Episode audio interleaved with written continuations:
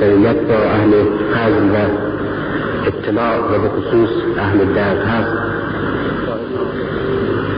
بتونم مسائلی که من خودم خیلی حیاتی و خیلی ترقی می‌کنم همیشه آرزو داشتم که فرصتی میداشتم و اینها رو به عرض خواهران و برادران هم فکرم میرسوندم خیلی کم گیر میاد اینی که گفتم در حال اینجا سبک کشکولوار در سخنرانی پیش می‌گیرم. تا کنون سبک کشکولی در کتاب در نوشتن بود برای در صحبت اگرم بوده به این نام نبوده در حال.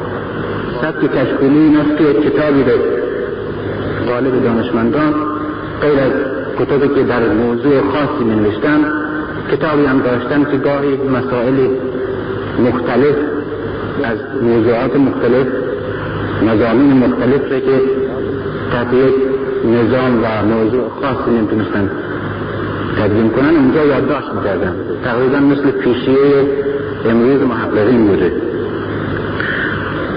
فکر کردم این که خیلی فوری هست و خیلی حیاتی من تلقی می‌کنم ولی هم خیلی ارتباط منطقی نسبت به هم نداشته باشه. اینجا به عرض شما برسونه البته این سبک درستی برای سخنرانی نیست. برای اینکه سلسله منطقی باید مطالب داشته باشه. ولی به حال در چنین جایی که بیشتر به اندیشیدن و به تفکر تمایل هست تا به گرم شدن مجلس که به خصوص من هیچ گونه تخصصی در این مورد ندارم. فکر می‌کنم خیلی بیمناسبت نباشه. چند منظور به عنوان یادآوری عرض کنم و بعد وارد اصل دوست موضوعی که می‌خواستم اینجا طرح بکنم میشم. این موضوع در که به اصل حتما ارتباط نداره ولی بی نهایت فوریه. یعنی در همه مسائل باید این مسئله طرح بشه چون طرح شده امروز و به صورت فکر می‌کنم خیلی درستی نیست. و اینه که طالب روشنفکران در این سالهای اخیر به خصوص بیشتر این که فکر می‌کنم که دیگه حرف زدن فایده نداره. از درد سخن گفتن بیهوده است. تا حالا همیشه نشستیم و حرف می‌زدیم. از درد می‌گفتیم. به هیچ وقت کار نکردیم. وارد عمل نشدیم. بنابراین باید به دوران حرف خاتمه داد و هر کسی برای اصلاح فرد خودش خانوادهش شهرش مردمش باید وارد مرحله عمل بشود. من فکر کنم این با یک نوع سهلنگاری این بحث پیش آمده و ما باید وارد مرحله حرف بشویم. تا کنون حرف نمی‌زدیم. تا کنون از درد سخن نمی‌گفتیم. تا کنون درباره درد تحلیل و دقت علمی درست نمی‌کردیم ما تا کنون از درد نالیده ناله درباره درد از درد نالیدن بیارزشه. ما تا کنون به هیچ وجه درباره دردهای روانی اجتماعی درست حرف نمی‌زنیم. اشتباه نشه که ما دردها رو می‌شناسیم و باید پی درمانش بریم. دردها رو نمی‌شناسیم. کسانی که وارد عمل شدن کسانی که مشکلات و انحرافات و بدبختی هایی که در مرحله عمل انسان تجربه می‌کنه و پیش میاد براش اونها رو دیدن و تجربه کردن احساس می‌کنن. که تا چه حد ما درباره درد کم حرف زدیم و درباره شناخت دردهامون انحرافاتمون رنجهامون فسادهامون آگاهی دقیق کم داریم. حتی درباره عقایدمون حتی درباره مذهب اعتقادیمون و مذهبیمون. نه تنها به اندازه کافی حرف نزدیم که اصلا فکر می‌کنن حرف نزدیم. چیزی ممکنه میگه که ما دردها رو می‌شناسیم به اندازه کافی حرف زدیم و حالا دیگه نوبت عمله. در حالی که مذهبی رو که بهش معتقدیم و ما که جامعه مذهبی هستیم باید مبنای عملمون مذهبمون باشه. این مذهبمون رو درست نمی‌شناسیم. باور نمی کنید که نمی‌شناسیم؟ من شغلم معلمیه. دانشجو از من درباره مسائلی گاه چند کتاب می‌خواد. و من در میمانم که در زبان فارسی حتی درباره مسائلی یک کتاب وجود نداره که واقعا شرمند شرماوره واقعا احساس خفت و خاری شدید می‌کنم. ملت ما الحمدلله قرنهاست که افتخارش این بود است که پیرو مذهب حق جعفری پیرو علی از آغاز اسلام از قرن اول اسلام ایران وارد اسلام شده وارد مذهب شده. به سرعت مذهب شده. مذهب کهنه دور ریخته و مذهب اسلام رو پذیرفته. و بعد از هم آغاز چه به شکل رسمی و امروزی و چه در حال عملا به شکل احساس به شکل عقیده رسمی یا غیر رسمی پیرو مکتب علی بوده. پیرو یاران علی بوده و حکومت علی بوده. ولی امروز دانشجو از من می‌پرسه که آقا چه کتاب درباره علی مطالعه کنیم از من می‌پرسه اولین کسانی که پیروی علی کردن و مقصد تشیع در نخستین قرن اسلام پیریختن و در اون دوران سخت به علی وفادار موندن اینها کیا هستند می‌شناسیم اما فقط اسمهاشون رو. فقط اسمهاشون رو بسیار ننگاور برای یک ملتی. که مذهبش مذهب علی و راهش راه یاران علی و درباره علی و یاران علی کتاب وجود نداره به زبان ما. بسیار شرماوره که علی رو باید جدا مسیحی به ما بشناسونه.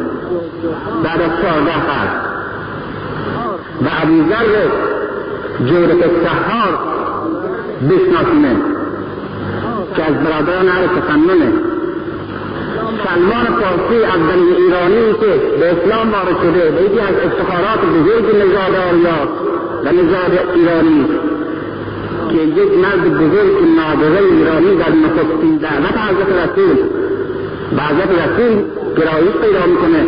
و اونقدر نزدیک میشه که جزء خانواده حضرت رسول تلقی میشه. و چنین مردی که هم از نظر ملی افتخار ایرانیه و هم از نظر اسلامی افتخار ایرانه و هم از نظر تشیع افتخار ایرانه کتابی درباره تکلیف نوشته یک فرانسویه.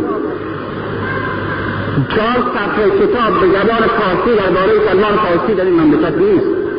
من نمی‌دونم چیزی ما می‌تونیم ادعا کنیم که مرحله شناخت و مرحله حرف تمام شده و حالا دیگه نوبت عمل رسیده. من نمیگم که وقت عمل نیست. همیشه حرف زدن و عمل کردن شناختن و کار کردن باید هم باشه. این سنت پیغمبر اسلامه. سنت اسلامه. یک وقت زندگی رو به دو فصل تقسیم نمی کردن که فصل اول حرف زدن مطلق و فصل دوم عمل کردن مطلق باشه. ولی من می‌خوام بگم که این ادعای بسیار ناشیانه است که بگیم دیگه نباید حرف بزنیم. این عدم تشخیص درسته. که بگیم ما درباره من خیلی حرف زدیم. نه خیلی نالیدیم ناله بیارزشه حالا نالیدن از درد باید گذاشت کنار و درباره درد و از درد سخن گفت دقیق و عالمانه. باید مکتبی که بهش معتقد هستیم و مبنای کارمون زندگیمون تفکرمون به عملمون باشه که مذهبمون هست باید دقیق بشناسیم. ما هنوز باید شروع کنیم به شناختن مذهبمون به این یک حرفی که واقعا حقیقت داره. جنبه مبالغه نیست. باید ما هنوز علی بشناسیم که چه مردی هست و چه کسی هست. باید رو بشناسیم باید سلمان بشناسیم باید یاران راستین و نزدیک پیغمبر رو بشناسیم و یاران نزدیک و صمیمی علی رو بشناسیم. اینها پنج تا کتاب شش تا کتاب ده تا کتاب خوندنی درباره این چهرههای بزرگ مقدسی که غیر از مسئله مذهب از نظر انسانیت بشریت بنا اسلام می‌گذاره در فارسی تازگی که چه وجود پیدا کرده اون هم ترجمه و ما خودمون هنوز دست به قلم نرفتیم نویسنده طریق بزرگ عالم بزرگمون که این شخصیت ها رو بشناسیم هنوز شروع به شناختن قرآن به صورت رسمی جدی نشده. هنوز کسی قرآن رو در مملکت می‌شناسه جزء فضلا حساب میشه نه جزء علما. قرآن رو. جزء علما در درجه مافوق هستن و فضلا کسانی هستن که قرآن رو می‌شناسن. کسانی هستن که تاریخ اسلام رو می‌شناسن. کسانی هستن که حضرت رسول می‌شناسن یاران رسول می‌شناسن. قرآن رو تفسیر می‌کنن توجیه می‌کنن خوب آشنا هستن ممارست دارن اینا جز فضلا هستن. یعنی دانشمندان دست دوم اسلام هستن. این دو تلقی که ما می‌کنیم این نشانه اینه که ما اصلا در اولین قدم و در اولین مرحله شناخت مذهبی هستیم. این بیشک این است. بنابراین اگر با این حساب خود حضرت رسول و اصحاب پیغمبر امثال ابوذر امثال علی و این شخصیت ها جز فضلای اسلام هستند و نه جز علمای اسلام. وقتی که این ما تلقی می‌کنیم مثل مسائل بنابراین باید معتقد باشیم که بزرگترین و فوریترین حیاتیترین وظیفه ای که امروز داریم اولین قدم حرف زدن و درست حرف زدن و دقیق و عالمانه از درد گفتن و شناختن درده برای اینکه نسلهای توافق در کشورهای اسلامی و در کشور خودمون. کسانی که وارد عمل شدن کسانی که خودشون می‌خواستن اصلاح کنن یا اجتماعشون خواستن اصلاح کنن کار کردن. همه رنجهاشون یا کم ثمر بوده یا بی ثمر چرا؟ که بعد که وارد مرحله عمل شدن فهمیدن که نمی‌دونستن چه باید بکنن. و تا وقتی که ندونیم چه می‌خواهیم چجور می‌تونیم ببینیم که چجور باید عمل کنیم و چه بکنیم. اینه که اولین وظیفه ما شناختن مذهبمون و مذهبمون هست. و ما در این راه متاسفانه بعد از قرنها که انتصاب به دین بزرگ داریم از در تاریخ امروز باید هنوز شروع کنیم به شناختن مذهبمون.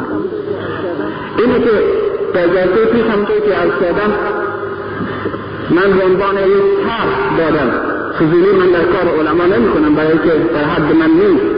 ولی اون که در حد خود من هست به عنوان کسی که در مسائل اجتماعی در حال مطالعه داره این طرح من دادم و بازم نمیگم این یک الگوی قاطعی هست و باید همه از این پیروی کنن ولی میگم همه باید در وارد بیندیشن که راه علمی دقیق برای شناختن حقیقت اسلام و حقیقت و شخصیت های بزرگ و پیش قراغل این مذهبمون و مکتبمون چجوری اینا بشناسیم و چه طریق علمی وجود داره؟ این اولین وظیفه روشنفکران مملکته. شناختن مذهب در راه دقیق علمی یافتن برای شناختن مذهب و شخصیت های بزرگ مذهب. برای این کار همونطور که در اولین جلسه از کردم شناختن اسلام راههای مختلف داره. یکی از اینها شناختن الله و مقایسش با معبودهای مذاهب دیگر. و شناختن کتاب ما قرآن و مقایسش با دیگر کتاب های آسمانی یا مدعی کتاب آسمانی. و شخصیت پیغمبر اسلام و مقایسش با سایر شخصیت های بزرگ که مصلح بشریت در طول تاریخ بودند یا مدعی اصلاح بودند یا مدعی نبوت یا واقعا دارای مقام نبوت بودند. و همچنین شناختن شخصیت های برجسته که زاده کاش و خالق اسلام هستند. روحشون شخصیتشون طرز تفکرشون. بنابراین این وظیفه روشنفکر امروزه که با این طریق اسلام رو به عنوان یک مکتبی که احیا می‌کنه انسان رو فرد و جامعه رو و رسالت رهبری آینده بشریت رو به عهده خواهد داشت. وظیفه فرد فرد تحصیل کرده و روشنفکر زمان ما اینه که هر حال به خودش این به عنوان وظیفه عینی تلقی کنه و در هر رشته تحصیلی که داره از این رشته یک نگاه تازه و مدل تازه برای شناختن مذهب و به خصوص قرآن و شخصیت بزرگ حضرت محمد بن عبدالله.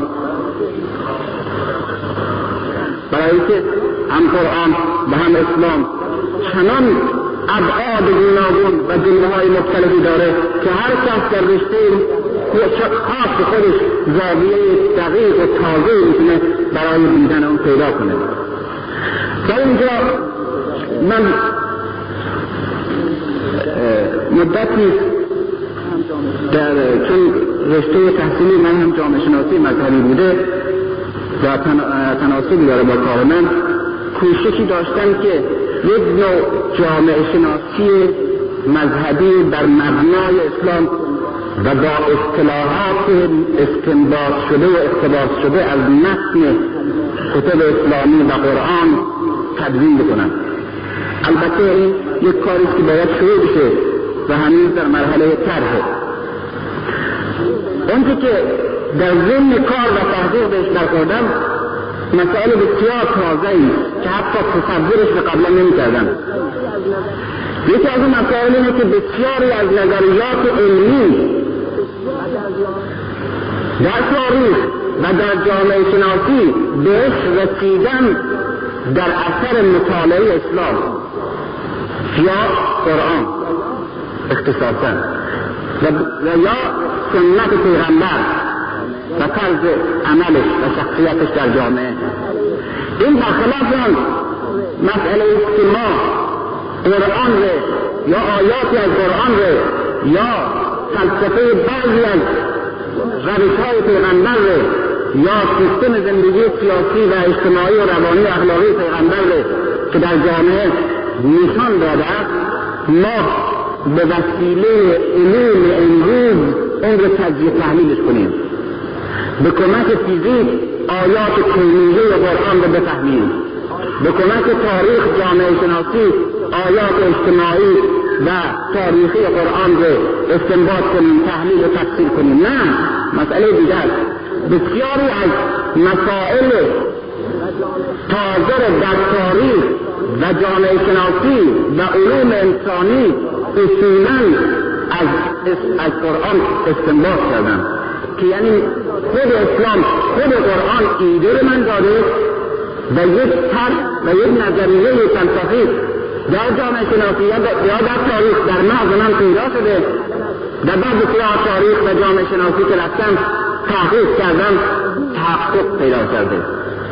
چندین مسئله مهم و اساسی که من به کمک قرآن در علوم انسانی امروز نظر تازه پیدا کردم. و بحث تازهی که اصولا در این علوم مطرح نبوده.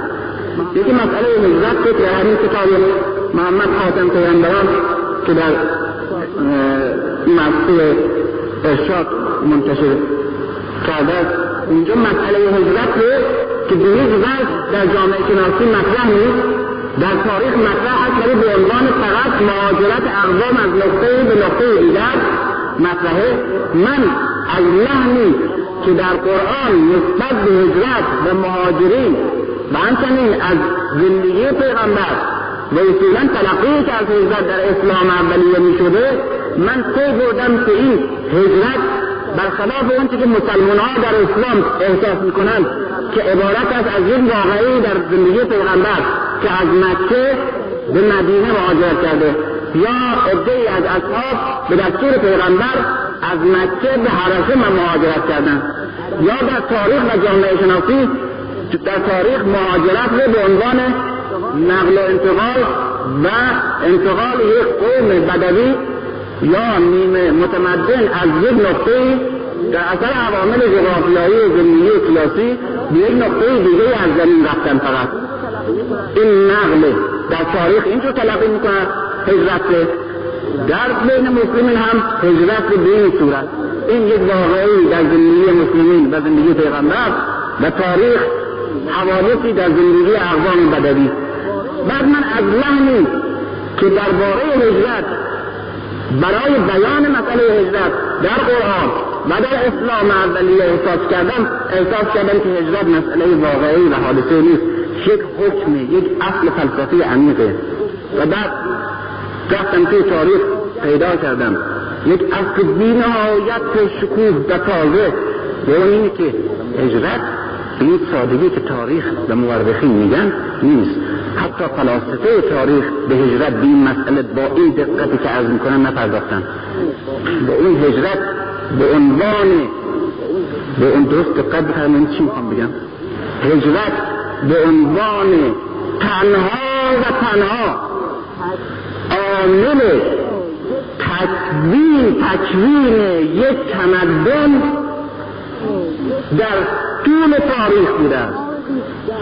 یعنی تمام بیست تا هفت تمدنی که در طول تاریخ تا کنون ما می‌شناسیم حتی یک تمدن وجود نداره که زائیده یک مهاجرتی که قبلا صورت گرفته نباشه.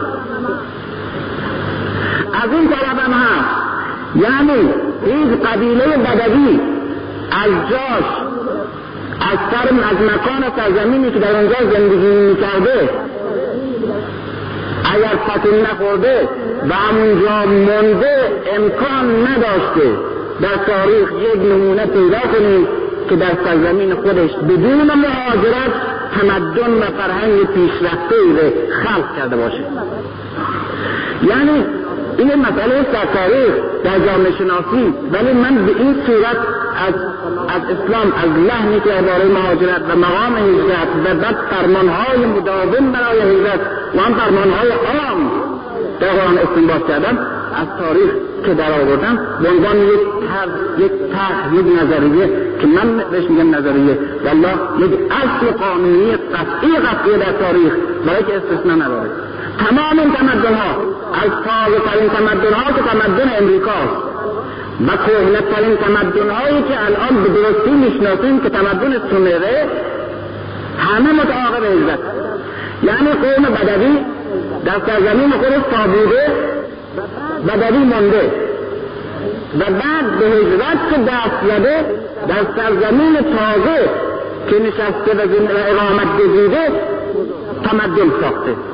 و فرهنگ بزرگ ساخته بنابراین همه تمدن ها زائده مهاجرت اقوامه و هجرت. این مسئله تازه در تاریخ. این اصلیه که از این طریق از مطالعه درباره قرآن استنباط میشه.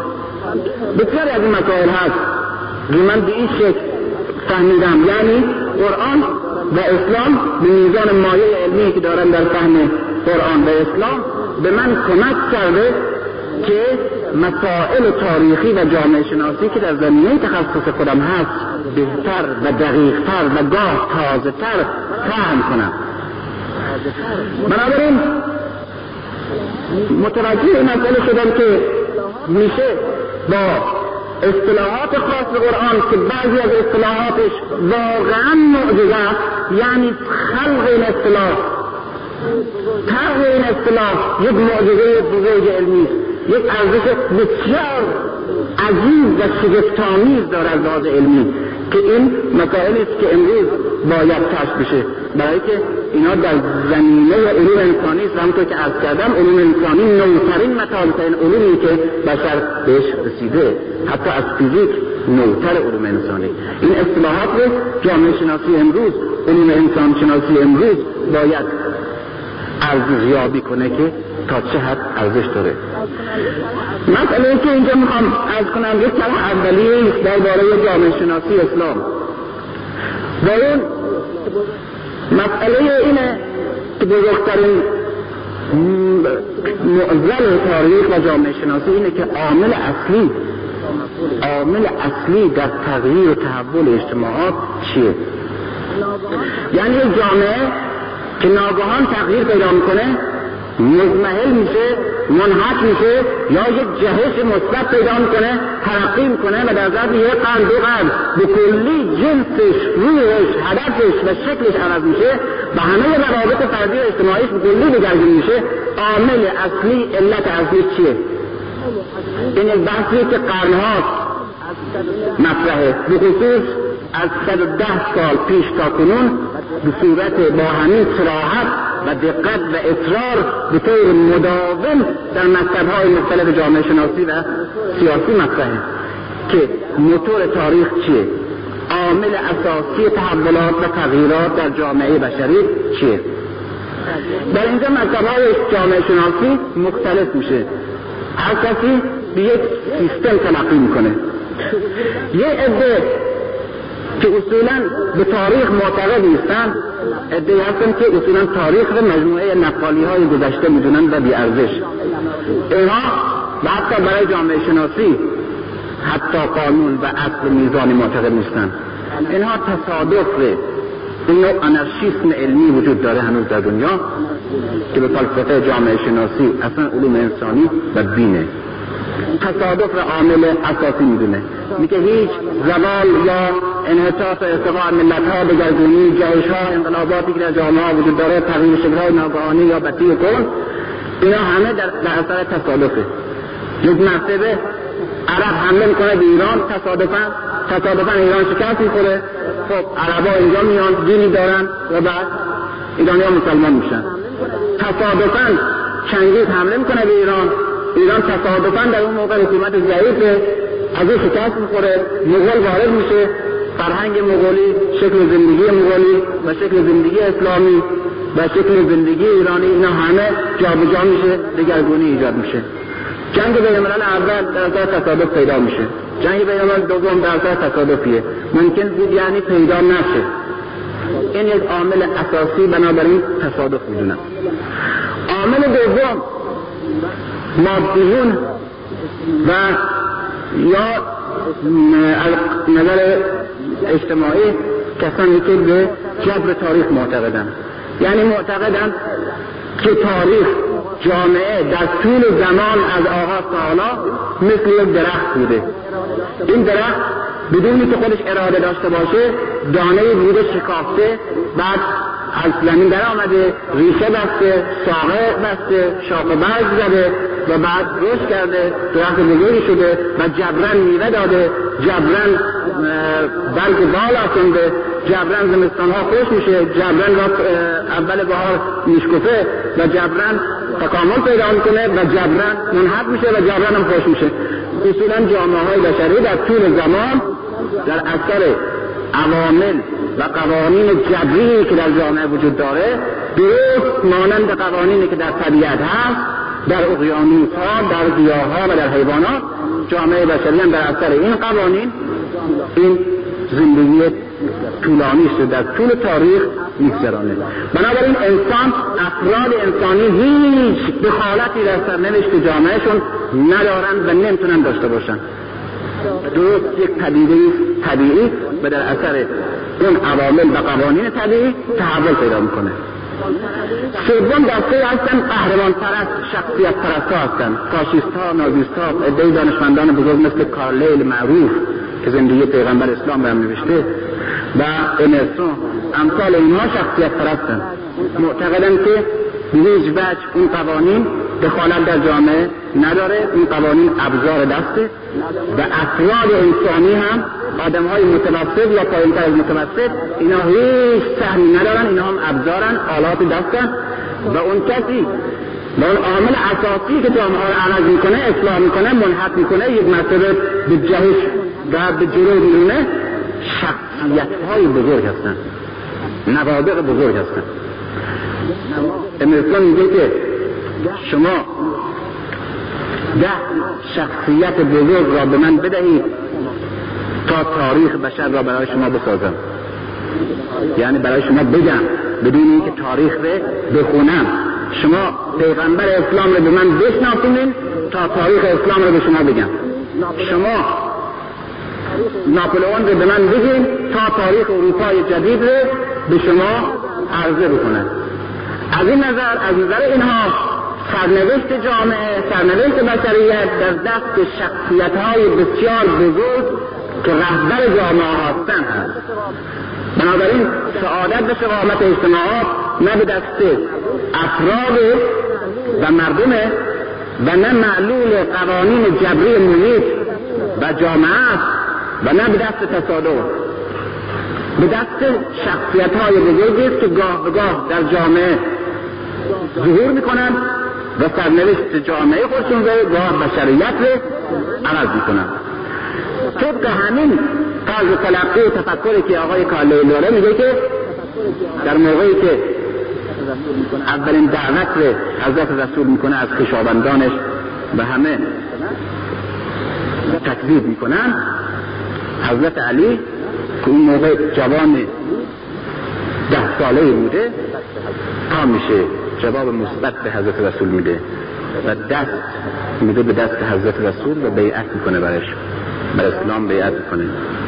در اینجا کارلین طبق این طرز تفکر خودش که شخصیت ها هستن که تاریخ می‌سازن میگه این دست کوچک که در این دست بزرگ قرار گرفت مسیر تاریخ بشر عوض کرد. این روی طرز اعتقاد خودشه. که افراد بزرگ نابغه هستند که تاریخ عوض می‌کنن. مسیر تاریخی یک مرتبه میکشونن به اون هدف و سرمنزلی که خودشون اراده کردن. به هیچ عامل دیگه هم در برابرشون نمی‌تونه استراتژی کنه. این عقاید مختلف و بزرگترین و مهمترین عقایدش و تفکر اینه. یکی هم عقیده به این است که مردم و عموم جامعه متن مردم در سرنوشت خودشون دخالت دارن ولی هیچ مکتبی حتی دموکراسی های قدیم و جدید در مراحل مختلفش نیست که بگه توده مردم و مردم عامل اساسی تحول و تغییر جامعه هستند. معتقد هستم که باید بهترین شکل حکومت حکومتی است که مردم درش دخالت داشته باشند از زمان دموکراسی آتم تا حال اما معتقد نیستن همونا که متن مردم عامل تغییر و تحول جامعه هستن. خواهش می‌کنم اینجا دقت بفرمایید برای اینکه خیلی دقیق اختلاف. یعنی دموکراتیک ترین جامعه شناسان. در این حال که معتقدند بهترین شکل حکومت و شکل سازمان های اداری و اجتماعی سازمان های حکومتی و اداری است که مردم در دخالت دارند. یعنی مردم رأی میدن مردم شکل حکومت را انتخاب می‌کنند ولی اینها هم معتقد نیستند که مردم عامل تغییر و تحول جامعه و عامل اساسی اینا هستند. بلکه اینا هم یا جبر معتقد هستند که عامل اساسی یا شخصیت های بزرگه یا شخصیت های زدره و یا تصادف. از شخصیت پرستان دو نوع یکی اینکه یک شخصیت بزرگی مثل بودا مثل موسی مثل حضرت عیسی امثال اینها ظهور می‌کنن جامعه رو عوض می‌کنن. اینا شخصیت پرست هستن. یه عده ضد پرست هستن. ضد یعنی این که نه یک شخصیتی که عوض کنه یا یک شخصیت ظهور می‌کنه در یک زمانی یه عده از زدگان و خواست و نوابق برجستگان اون قوم دور می‌گیرن یک اکیپ درست میشه و این اکیپ زدگان هست که جامعه رو به هر طریق و هر هدفی که خواسته باشه میکشونه اما در اسلام در قرآن متاسفانه وقت نیست برای توضیح و تشریح خیلی فراوانش. می‌بینیم هیچ یک از اینها به این شکل مطرح نیست. قاعدتا در قرآن بزرگترین شخصیت پیغمبره از در اسلام بزرگترین شخصیت پیغمبره یعنی اسلام اگر به نقش شخصیت به عنوان عامل اساسی تغییر تحول جامعه و تاریخ معتقد باشه باید پیغمبران رو و به خصوص حضرت رسول رو عامل اساسی تغییر و تحول جامعه تلقی بکنه. در صورتی که می‌بینیم چنین نیست. حضرت رسول صفات و رسالتش و صفاتش در قرآن کاملا مشخص شده. ابلاغ یک پیام مسئول ابلاغ پیامه. نظیر بشیر اون حتی وقتی خود پیغمبر از این که مردم به راه نمیان اون نمی‌تونه اونجوری که می‌خواد اینها رو برونه به راه هدایت رسالت خودش و ناراحته بارها خداوند اون رو بهش توضیح میده که تو رسالت ابلاغ پیام فقط تو فقط باید دین بدی باید راه نشون بدی و باید اونها رو مژده بدی. و فقط بیان یک حقیقت و یک مکتب رو باید باید مردم بکنی. به هیچ وجه تو مسئول انحطاط اونها یا ارتقاء اونها نیستی کی مسئوله خود مردم مسئول هستن. بنابراین پیغمبر حتی در قرآن به عنوان عامل فائل علت فائلی تغییر تحولات اساسی تاریخ تلقی نمیشه. به عنوان یک پیام آوری که مکتب و راه و حقیقت رو بر مردم باید بنمایاند و کارش و رسالتش در اینجا تمام میشه. و بعد مردم هم که می‌تونن اختیار کنن اون راه و اون حقیقت و اون شعار یا اختیار نکنن. به این راه بیان یا نیان. جامعه به بر اساس این مبانی که از پیغمبر شنیدن استوار بکنن یا نکنن. تصادف که به هیچ وجه معنی نداره در مذهب. امکان نداره. برای اینکه همه امور به دست خداونده و بنابراین تصادف به اون معنایی که یک حادثه بدون علت یا بدون یک هدف قایی در خلقت پدید بیاد. نه در طبیعت و نه در جامعه انسانی قابل تصور نیست. برای تفکر اسلامی. شخصیت هم که اغلب غیر از انبیا شخصیت های بزرگ تاریخ هم که در اسلام و در قرآن ازشون یاد میشه باز هم با یک احساس اجراتیف با یک احساس بدگویی بدبینی توأم میشه و اگر هم از شخصیت هایی نام می‌بره فقط صلاح و تقوا و پاکی و ایمان اونها رو ستایش می‌کنه. نه اینکه عامل موثری در تغییر و تحول تاریخ یا جامعهشون بودن. بنابراین اون چی که از متن قرآن برمیاد این است اسلام اگر فرصت دیگه داشتم الان صورت مسئله رو اینجا تعیین می‌کنم. اگر فرصت دیگه داشتم دقیق جز به جز به تشریحش می‌پردازم. اسلام عامل اساسی تغییر تحول جامعه و تاریخ ره. نه شخصیت می‌دونه و شخصیت پرستی و قهرمان پرستی نه تصادف و نه جبر و قوانین جبری و لایتغیر جامعه. کی می‌دونه؟ معلومه. مخاطب هر مکتبی مخاطب هر مکتبی یعنی هر مذهبی هر پیغمبری هر مسلمی وقتی که وارد جامعه میشه به چه کسانی خطاب می‌کنه به چه کسانی روی میاره همونها رو عامل مؤثر جامعه لابد می‌دونه. می‌بینیم در تمام قرآن کلمه ناس میاد. پیغمبر بر ناس مبعوث میشه. روی سخن قرآن با ناسه. مورد سؤال بازخواست ناسه عامل انحطاط ناسه عامل ارتقاء و باز ناسه مسئولیت جامعه و مسئولیت تاریخ به این ناس این کلمه خیلی کلمه با ارزشه معادل این کلمه مترادفش کلمات دیگه وجود داره.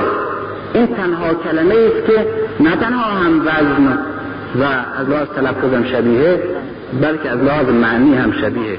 باز کلمه ما در جامعه شناسی ما عبارت است از توده مردم بدون اعتنا و اعتبار کیفیت طبقاتیشون یا رنگ گروهیشون یا خصوصیات ممتازه و شاخصه هایی که اونها را از یک گروه انسانی دیگه ممتاز می‌کنند. ما وقتی میگن یعنی مردم بدون اعتبار هیچ خصوصیت. مردم بدون اعتبار که اینا از طبقه پایین یا طبقه بالا. از فهمیده ها هستن یا از کم ها از باسواده و بیسواد ها از نژادهای بزرگ یا کوچک از آدمای خوب یا آدمای بد شرقی یا غربی متدین یا بیدین این گونه تشخصی اخلاقا از لحاظ نژادی از لحاظ طبقاتی از لحاظ اجتماعی وجود نداره در این کلمه. بنابراین ماست یعنی مردم بدون هیچ شکل خاص طبقاتی گروهی اجتماعی شد. ناس درست همین معنا رو داره. یعنی هیچ گونه جز توده مردم جز متن مردم هیچ معنای دیگه ای اضافه برش نداره. در صورتی که انسان یا بشر یا کلمات مترادفین همون مردم رو میگه اما یک خصوصیت اخلاقی یا یک اعتناب یک خاصیت حیوانی درش یا یک خاصیت اخلاقی درش هست. در صورتی که در ناس مردمی هستند انسانها یا بشرهایی هستند که هیچ گونه خصوصیت انسانی اون یا خصوصیت بشری اون یا خصوصیت حیوانی و طبقاتی و نطقش و علمش و عقلش و نمی‌دونم خصوصیت نژادیش هیچ مطرح نیست. بنابراین این کلمه بی نهایت از نظر به عنوان و به جامعه شناسی ارزش داره و از اینجا یک مسئله تازه استنباط میشه. به اینه که قرآن اولین مکتب اجتماعی نه از نظر مذهبی حتی از نظر جامعه شناسی به عنوان یک مکتب جامعه شناسی هم اگر در نظر بگیریم. اولین مکتب جامعه شناسی است که مبنا عامل اساسی مسئول مستقیم سرنوشت جامعه و تاریخ و فرد را نه برگزیدگان به قول نیچه و نه اشراف و عریستوها به قول اخلاقی. و نه شخصیت های بزرگ به قول کارلیل امرسون یا فاشیست ها و نه پاکتینان به قول الکسیس کاره. و نه روحانیون و نه انتلکتویل و نه علما. هیچ کدام رو نمی‌دونه بلکه متن مردم رو مبنای اساسی عامل اساسی تحول و تغییر و انحطاط و ارتقاء جامعه و تاریخ می‌دونه. بررسی این مسئله وقتی ارزشش استنباط میشه که مقایسه بتونیم با مکتب های مشابهش بکنیم. روی سخن مکتب های مختلف با کیاس؟ یه عده با طبقه تحصیل کرده و انتلکتویل و روشنفکره. یک طبقه یک مکتب دیگه با گروه برگزیده و الیته. یک طبقه با یک نژاد برتره. یک مکتب دیگه عامل اساسی و مخاطب اساسیش ابرمرد سوپرمنه در مکتب های فاشیستی. یک طبقه دیگه اشرافیت های نژادی یا اشرافیت های علمی و اخلاقی یا یک طبقه دیگه یک مکتب اجتماعی دیگه طبقه خاصی از جامعه مورد اعتنا و مخاطب خودش قرار میده. مثل پرولتاریاره یا طبقه پوتی بورژواره اما در اسلام می‌بینیم هیچ یک از این امتیازات وجود نداره. این مسئله که در اسلام امتیازات وجود نداره مسئله اخلاقی تا کنون تلقی شده. بلکه یک مبنای عمیق فلسفی داره این برابری به این عدم تمایز انسان ها که حتی در دشوارترین و قلیزترین پدیده های فلسفیش هم این برابری و عدم تمایز منعکسه. یکی همینجا که عامل اساسی مردم بدون شکل خاصی از امتیازات نژادی یا طبقه خاص یا خصوصیت های دیگری که هر یک از این مکتب های مختلف جامعه شناسی بر اساس یکی از این مرزهای انسانی که گروهی را از گروه دیگر جدا می کند استوار شده. در اسلام مخاطبش فقط مردم بدون امتیاز بدون این شکل خاصی. اما یک مسئله دیگه وجود داره. من در از خود قرآن چنین استنباط میشه که در این حال که مردم مخاطب قرآن هستند و محور و مبنای اساسی تحولات و تغییرات و مسئولیت دارند در این حال عامل شخصیت را هم و همچنین عامل تصادف را هم و همچنین عامل دیگری به نام سنت را هم دست در نوشت جامعه موثر می‌کنه. بنابراین این مسئولیت مسئله رو باید بگم که تمام بشه. اگر مبهم موند بعد فرصت دیگه اگه پیدا شد انشاءالله تشریح خواهم کرد. اما اگر نیمه کار بگذارم اصولا اون نیمه حرفی که زدم بیهوده خواهد بود. بنابراین خواهش می‌کنم که یک گرچه خسته شدیم از حالا که وارد موضوع شدم یک رو دیگه من وقت بدیم تا حرفم تمام بکنم. بنابراین چهار عامل شخصیت دوم سنت سوم تصادف و چهارم نا یعنی مردم بدون تشکل بدون امتیاز و خصوصیت عامل اساسی تحولات و تغییرات در جامعه هست. سنت چیه؟ اونجوری که از اسلام از قرآن برمیاد. این است که هر جامعه ای دارای یک عجل مسمایی است به اصطلاح خود قرآن. دارای یک راه و یک مسلک و نهاد خاصی است و اصولا همه جامعه ها دارای قوانین قطعی جبری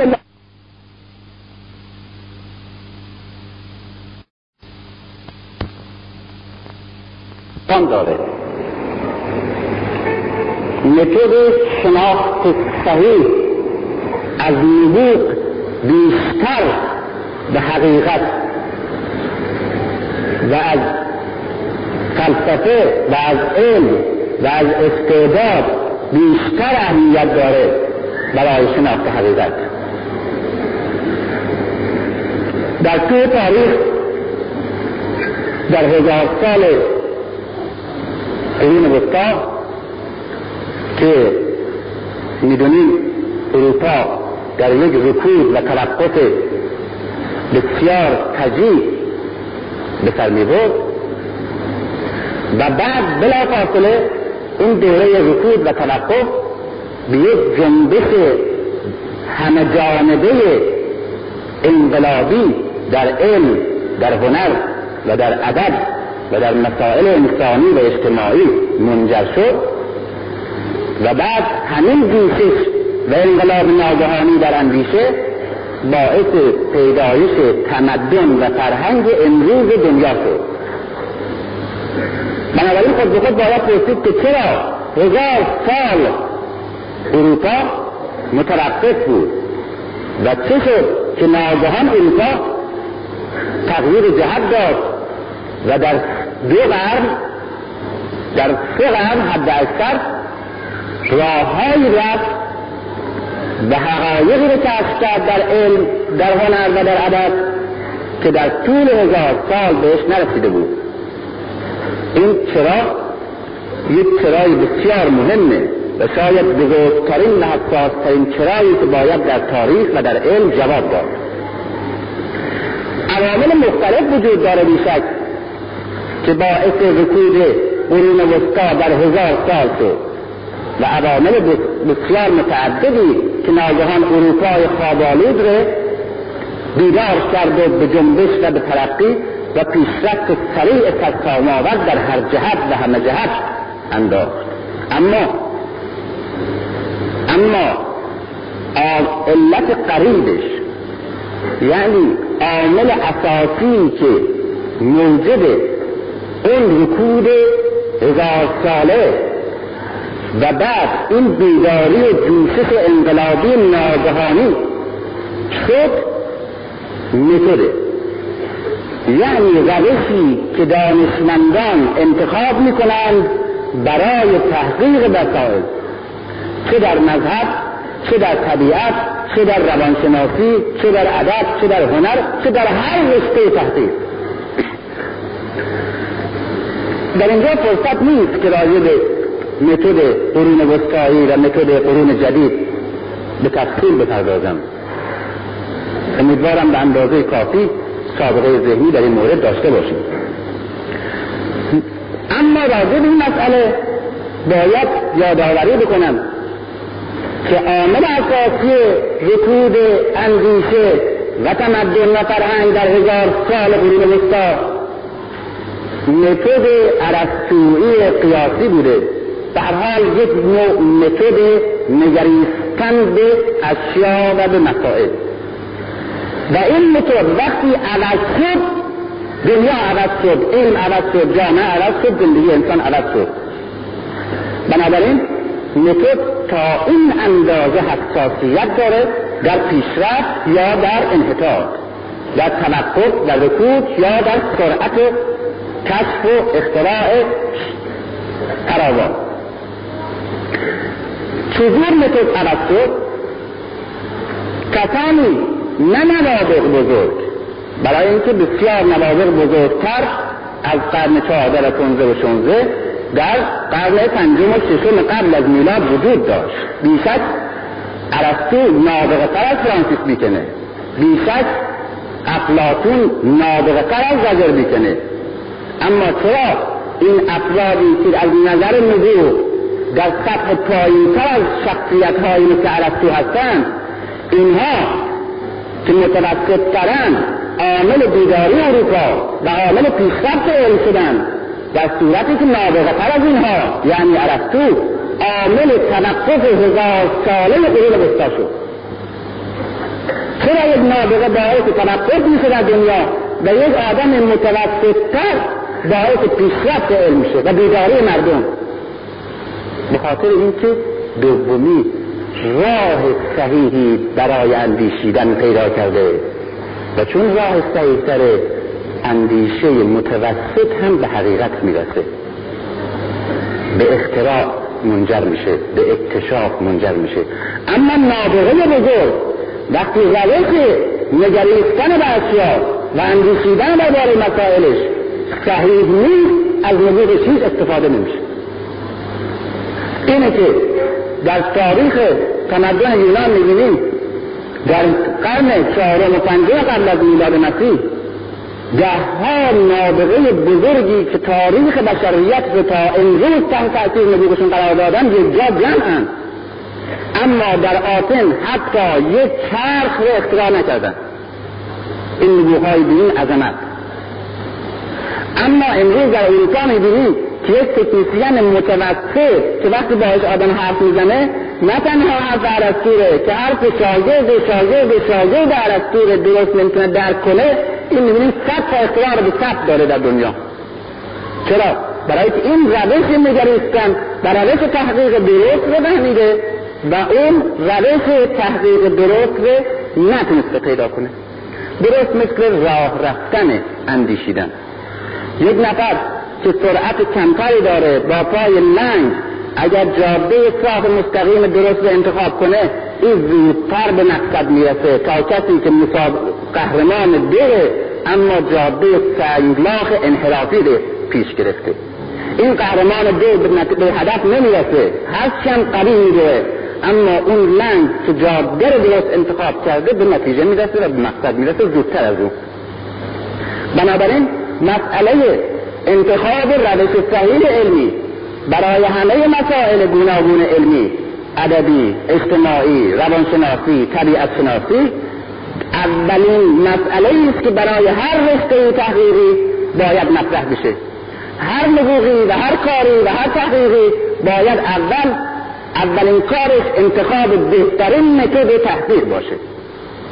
بنابراین ما از چنین تجربه بزرگی که در تاریخ داریم. و اون اینه که متد غلط حتی نبوغهای بزرگ رو به بیراهه میکشونه و متد صحیح حتی اندیشه های متوسط رو به حقیقت میکشونه. باید استفاده کنیم.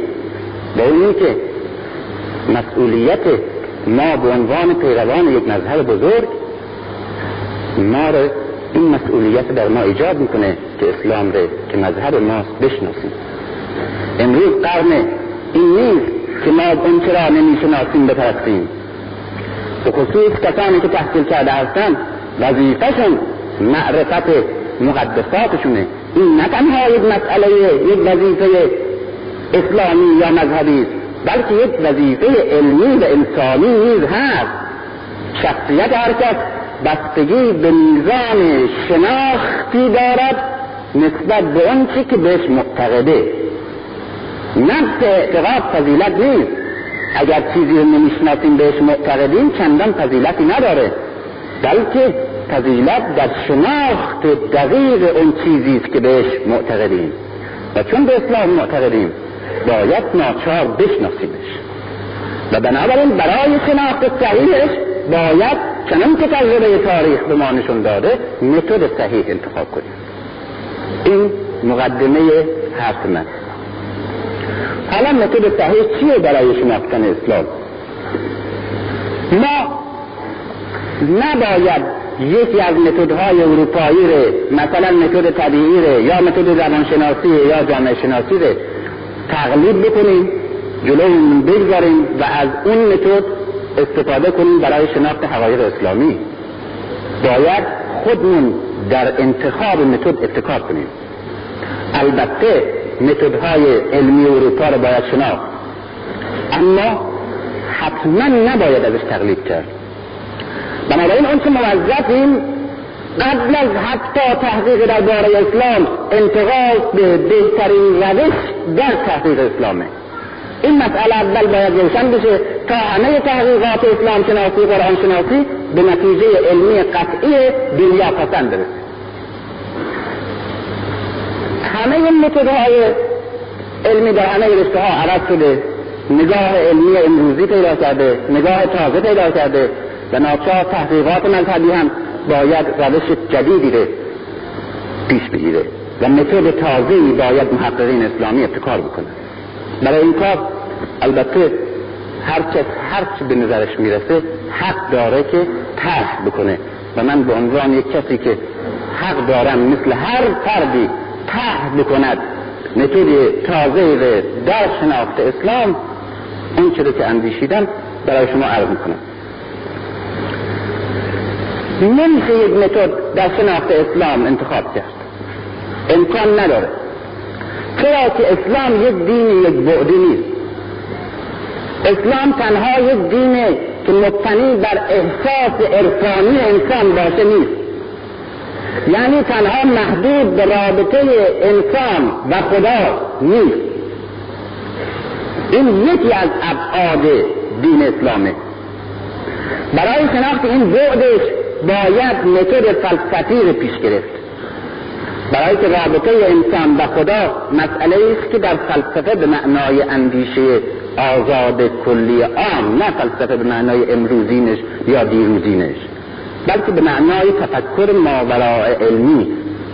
باید این بعد از اسلام که رابطه انسان و خداست از این طریق باید متدش انتخاب بشه. اما تنها اسلام رابطه انسان به خدا نیست. اسلام روشی روش زیستن را نیز تحت کرده. و معنی زندگی کردن بر روی خاک را هم تحت کرده عنوان کرده. بنابراین اسلام هم رابطه انسان و خداست یعنی احساس عرفانی انسان که یک مسئله فلسفی است و باید متفکرین و فلاسفه باید طرحش بکنه و از این باید استفاده کنه. و همچون روش زیستن بر روی خاکه باید متدهایی که در علوم انسانی امروز تر هست از اونها استفاده کرد برای شناخت این وجهه از اسلام وجهه زندگی اسلام وجهه اجتماعی اسلام. انسان اسلام دین تکالیف فرد در زیستن در زندگی کردنه. انسان دین جامعه هست. دین تمدن نیز هست. بنابراین برای شناخت اسلام هم باید یک متد روانشناسی داشت برای که احساس عرفانی انسان حل بشه حلاجی بشه. اون چنان که اسلام معنی احساس عرفانی رو روشن کرده و معنی خاص بهش داده. و هم معنای کلی برای عالم و هستی و علت قایی آفرینش رو طرح کرده. بنابراین متد فلسفی امروزین و نگاه امروزین باید بهش افکن متد فلسفی. و هم دین جامعه ساز و تمدن ساز هست. برای شناختش جامعه شناسی و تاریخ و انسان شناسی باید متدش ترک کنه. بنابراین به اسلام نمیشه از یک زاویه نگاه کرد. اگر از یک زاویه نگاه کنیم یک بعد این منشور چند تحلیل فقط نگریستیم و درست نگریستیم. ولی کافی نیست که یک بعد درست بنگریم و بگیم این منشور رو شناختیم. باید از زاویه های گوناگون بهش نگریست. بنابراین خود قرآن یکی نمونش یک ادیب و یک هنرمند یک بعد قرآن رو می‌شناسه. و بیشتر این بعد شناخته شده در تاریخ. علمای معانی و بیان و صرف و نحو لغت کاملا این رو حلاجی کردن. دانشمندان امروز از لحاظ مسائل جدیدی که در هنر و ادب مطرح است قرآن رو بررسی کردن آغاز رو بررسی کردن ذکر کردن. این یک بعد قرآنه.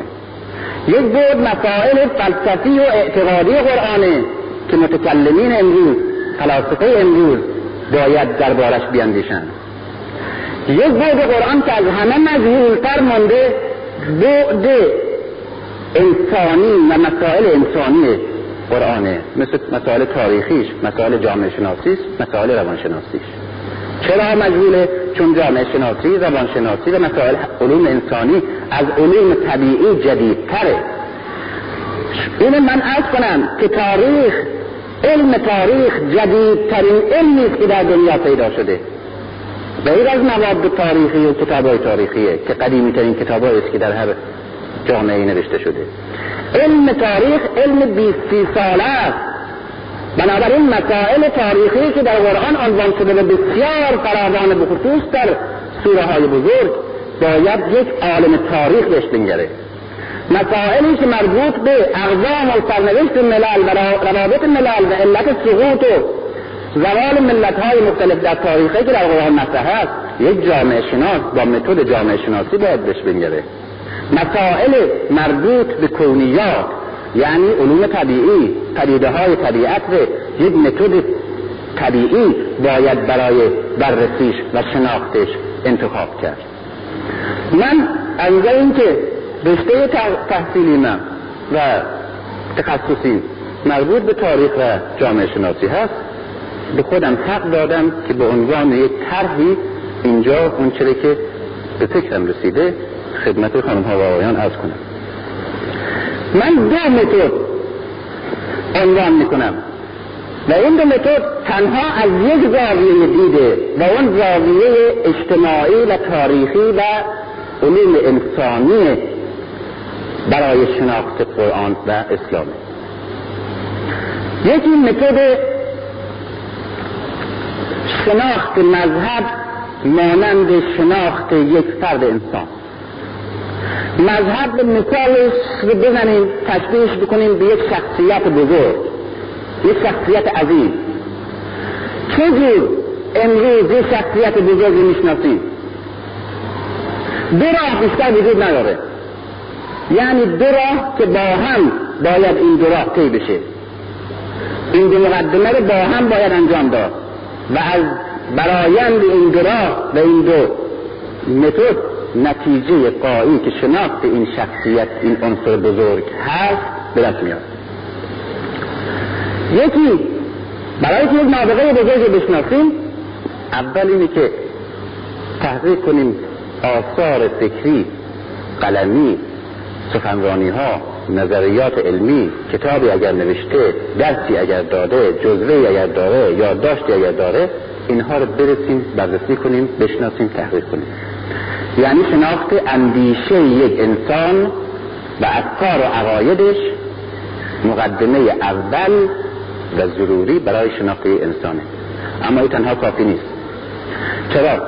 که بسیاری از مسائل در زندگی من در روحیه من مطرح که در حال نوشته اگر برای شناخت محصول ها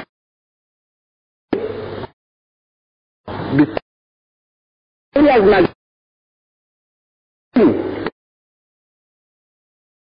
نشد اینکه دیگر باید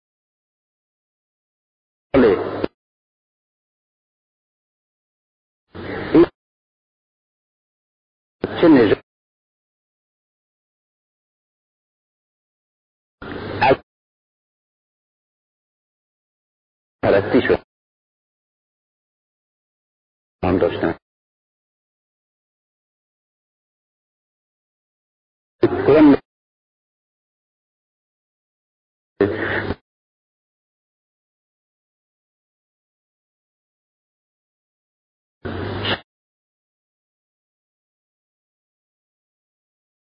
گویا درد. شمار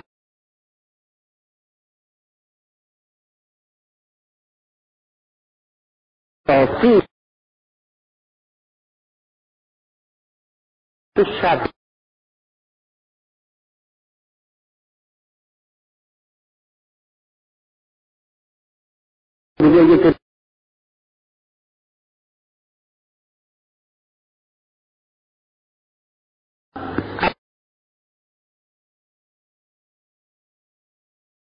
میره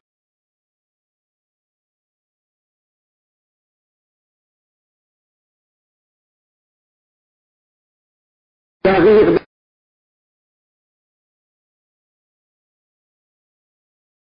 از اینکه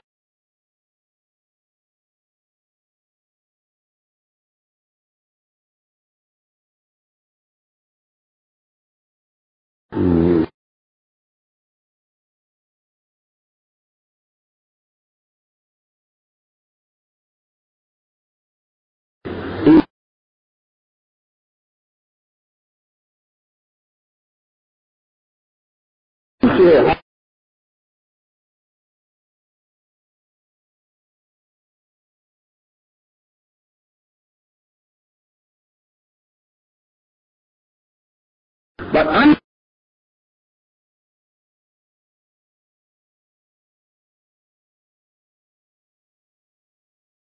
after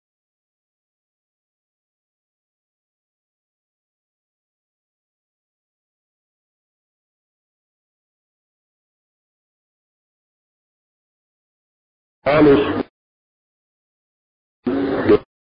علمی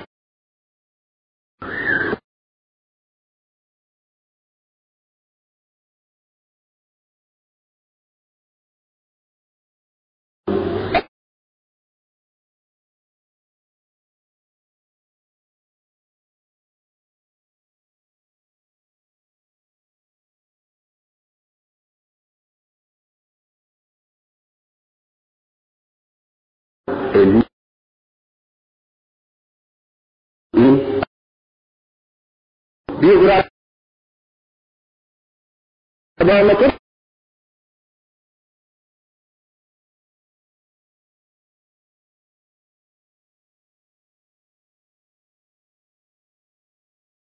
القرآن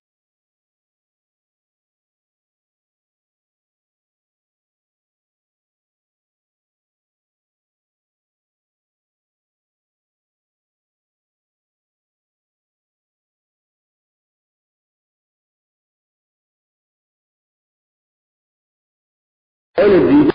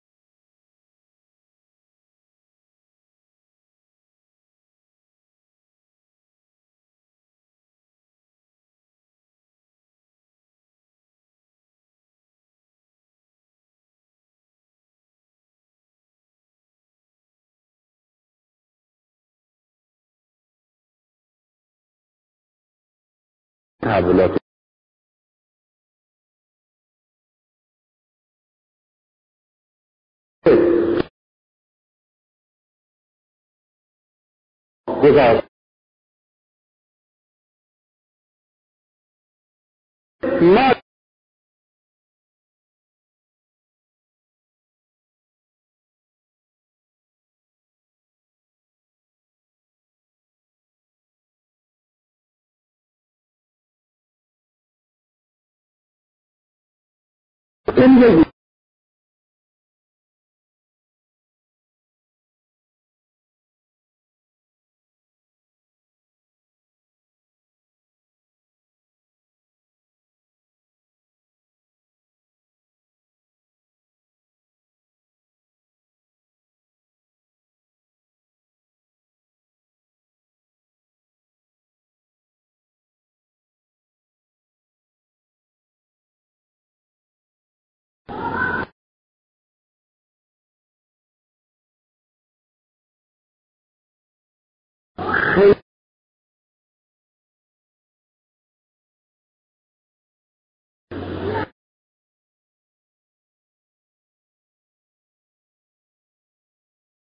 این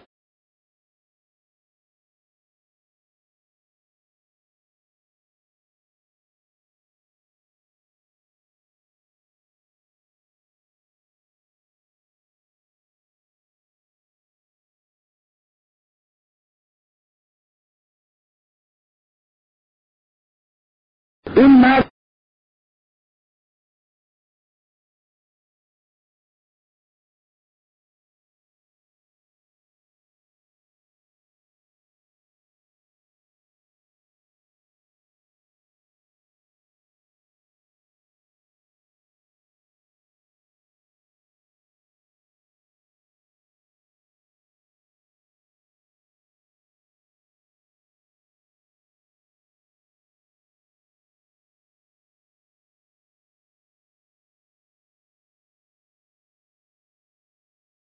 مسلمان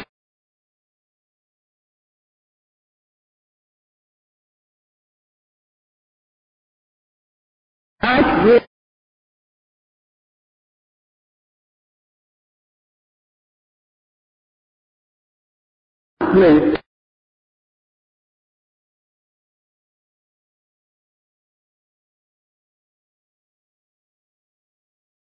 شب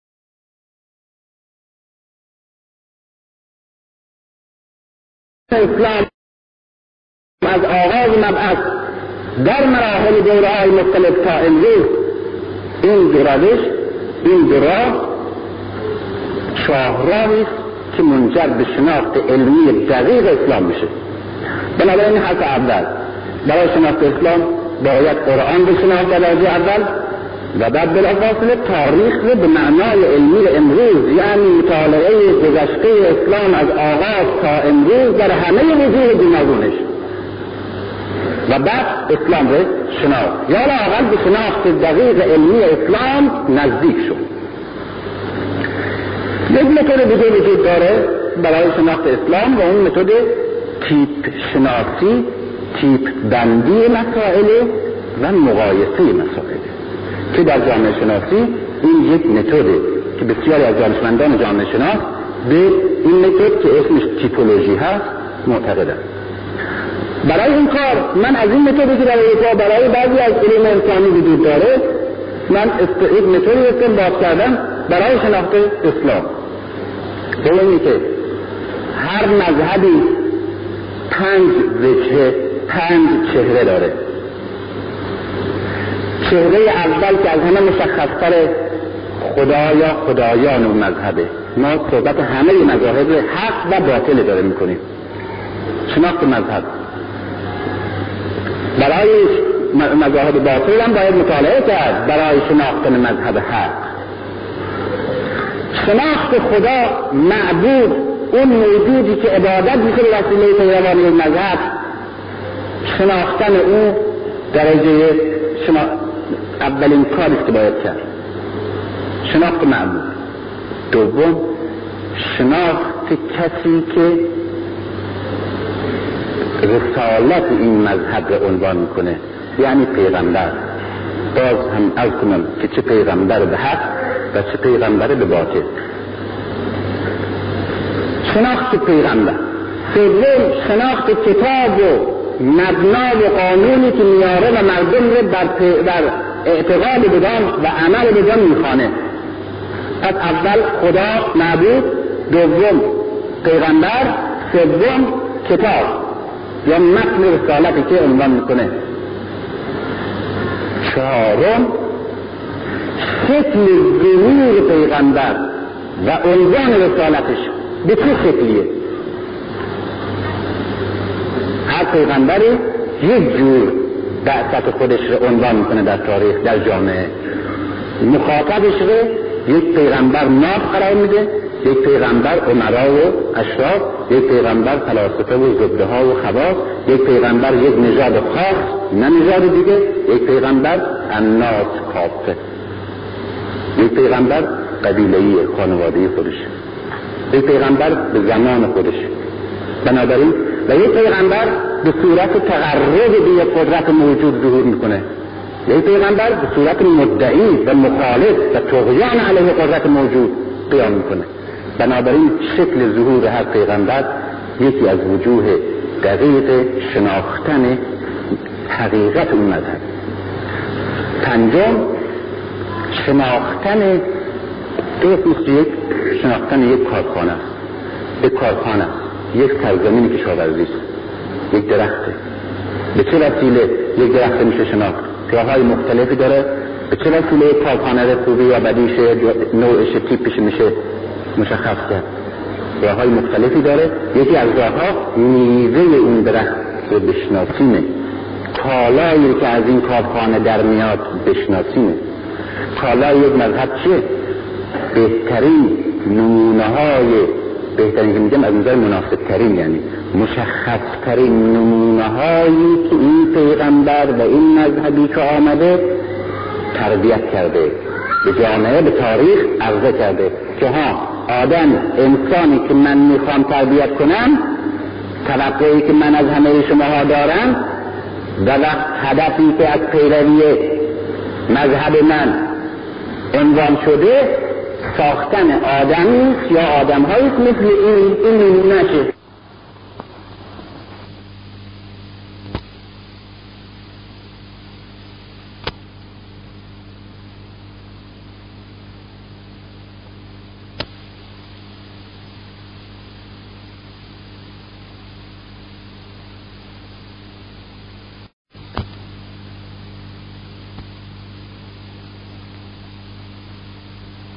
تحولات و تغییرات جامعه بر اساس سنت یعنی قوانین جبری لایتغیری که حیات جامعه بر آن استواره است ساخته شده. مبنای جامعه این است. بنابراین قوانین حیاتی که در جامعه وجود دارد به اصطلاح قرآن سنت. تغییر پذیر و تحویل پذیر و تبدیل پذیر نیست. از اینجا می‌بینیم که به جبر تاریخ نزدیک میشه و به جبر جامعه شناسی نزدیک میشه که جامعه و تاریخ بر اساس قوانین لایتغیر جبری تغییر و تحول پیدا می‌کنن. اما یک حرف دیگه اینجا تعدیل می‌کنه این قانون به و اون این است که در اسلام هم جامعه جامعه ناس اجتماع بشر مسئولیت داره. و هم فرد بشر مسئول سرنوشت خودشه. هم جامعه و هم فرد. لهم لها ما کسبت و لکم ما کسبتم. این مسئولیت جامعه ان الله لا یغیر ما بقوم حتی یغیروا ما بانفسهم. این مسئولیت جامعه است. کل نفس به ما کسبت رهینه. این مسئولیت فرده. بنابراین فرد و اجتماع بشری باز در برابر اعمال خودشون مسئولن در برابر پروردگار. یعنی هر کدوم سرنوشت خودشون رو با دست خودشون می‌سازن به اصطلاح خود قرآن. بنابراین این دو تا پدیده متناقض. یکی مسئولیت و آزادی انسان اجتماعش و فردش در تغییر و تحول جامعه سرنوشت جامعه و سرنوشت خودش. یکی هم در این بر جامعه تغییر و تحول پیدا نمی کند مگر بر مبنای قوانین جبری قطعی علمی که خارج از دست انسانه. چنان که قوانین گیاه خارج از دست ماست و جبران این گیاه بر اساس قوانین رشد می‌کنه و میمیره. جامعه هم همینطوره. اگر چنینه اگر چنین مطلقا بنابراین ما چگونه ما که در جامعه هستیم و بر اساس این قوانین جبری جامعهمون رشد پیدا می‌کنه و تحول و تکامل رو میمیره ما چه مسئولیتی می‌تونیم در برابرش داشته باشیم؟ این دوتا از متناقض با هم اونجوری که جامعه شناسی تلقی می‌کنه اما موافق با هم با اون دیدی که قرآن به این دو قطب میده وجود داره. به این صورت که جامعه دارای قوانین جبری و قطعی لایتغیر است و انسان هم به عنوان ناس مسئولیت در برابر تغییر و تحول جامعهش داره. چجور چنین چیزی ممکنه؟ ممکنه. در طبیعت همین کار می‌کنیم. یک مهندس کشاورزی مسئول بار آوردن باغشه مسئول رشد این گیاه ها هست. مسئوله که بهترین میوه از این گیاه ها و از این درخت ها به ثمر برسونه. مسئول زیبایی و تزیین این درخت ها شادابی این درخت ها هست و سلامت درخت ها بنابراین می‌بینیم در اینجا مهندس کشاورزی دارای اختیاره و همچنین چون دارای اختیار دارای مسئولیته از طرفی هم می‌دونیم که قوانینی که در گیاهشناسی وجود داره و تحول تغییر گیاه ها و نباتات بر اساس قوانین جبری لا یتغیره چجور پس شد؟ این است که آزادی انسان و اینجاست که می‌بینیم با این تلقی که از قرآن میشه مشکل ترین و پیچیده ترین مسائلی که امروز بشریت نه تنها در گذشته در دستگاه فلسفه و زمینه فلسفی و امروز در مسائل زندگی و جامعه شناسی گیر انداخته که آدم ناچار یک قطب یا قطب دیگر انتخاب کنه در اینجا همدیگر به کاملا می‌گیرند و کاملا انتخاب برای انسان آزاده و مسائل روشن میشه. مهندس کشاورزی دارای اختیاره و بنابراین مسئولیت این باغ با او.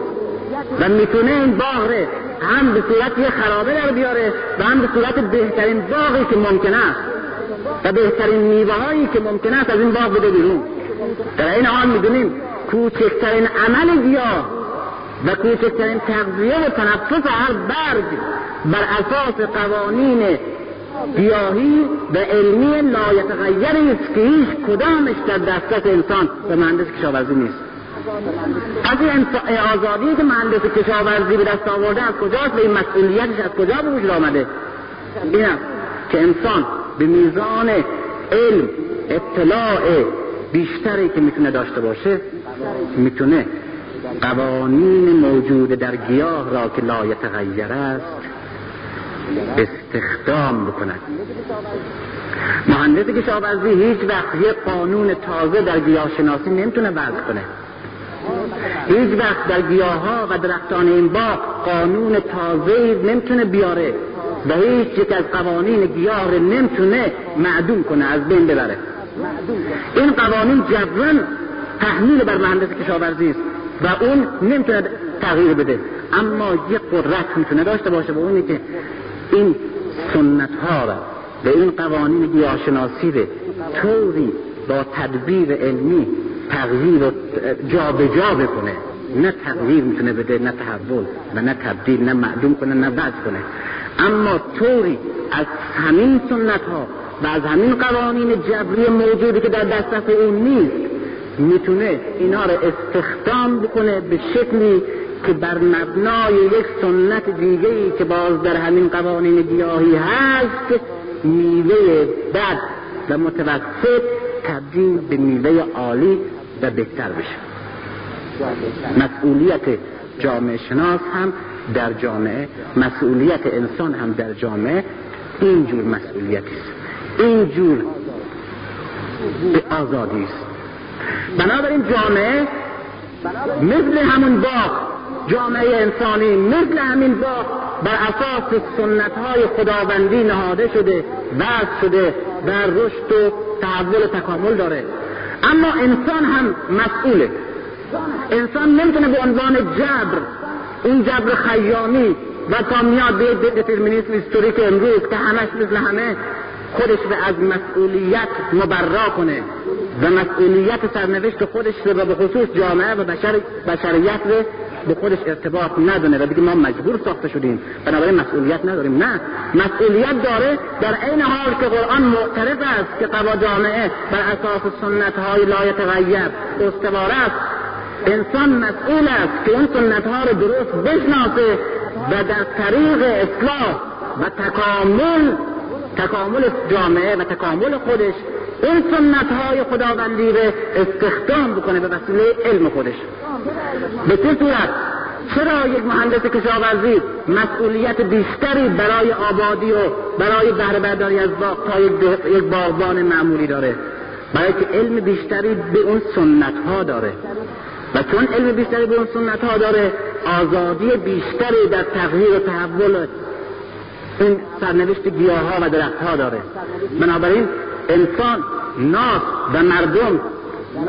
از این نظر در عین حال که جامعه بر اساس سنت های لای تغییر مبتنی شده می‌تونن در سرنوشت جامعه دخالت مستقیم داشته باشند و در سرنوشت خودشون آزادی کامل نه کامل به صورت مطلق آزادی به میزانی که الا بر سنت ها دارد از این جهت مسئولیت دارد بنابراین اسلام با این دید هم مانند یک جامعه شناس علمی معتقد است که جامعه بر اساس تصادف نیست گتره نیست. جامعه موجود زنده است دارای سنت های لایتغیر علمی. این یک. و انسان نیست دارای اراده مختار و آزادی است که می‌تواند با دخالت در این سنت ها علم در این سنت ها و جابجا کردن سنتی به جای سنتی دیگر سرنوشت بهتری برای فرد و جامعه خودش پی بریزه پیش بینی کنه. از اینجا مسئولیت انسان پدید میاد و از اینجا اعتقاد به جامعه به عنوان موجود زنده ای که بر اساس قوانین علمی مبتنی شده باز پدید میاد.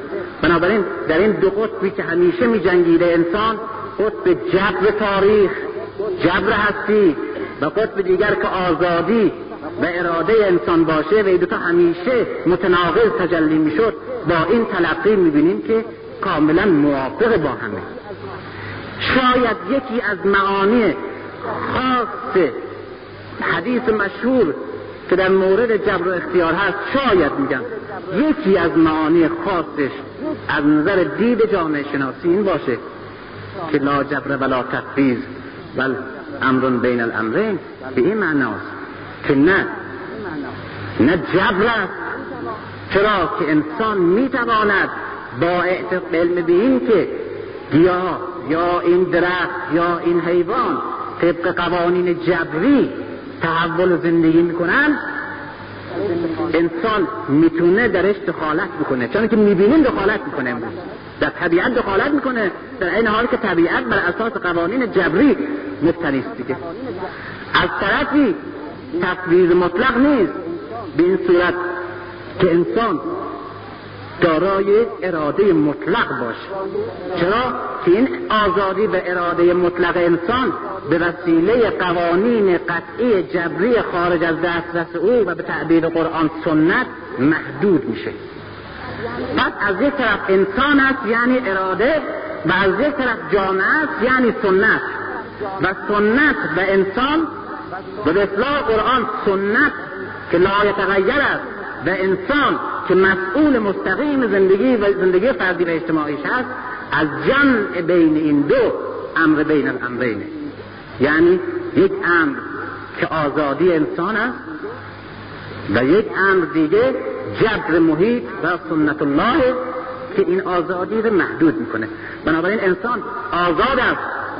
اما در عمل در کار مجبور است که این برای برای اعمال آزادی خودش برای رفتن به طرف آرزوی خودش مجبور است برای اجرای اراده و آزادی خودش از قوانین موجود در طبیعت پیروی کند. این یک حالت بین الامرینه که از لحاظ اجتماعی وجود داره. دیگری عامل دیگه شخصیت.